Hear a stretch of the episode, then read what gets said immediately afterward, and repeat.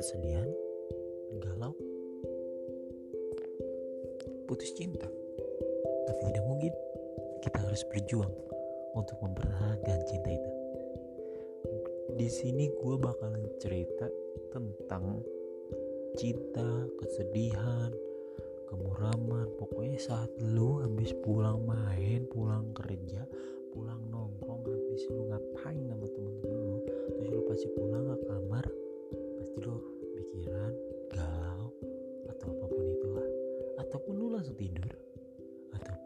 juga hmm, masih banyak deh. Gue bakal ngobrolin semuanya tentang di kamar ini. Thank you.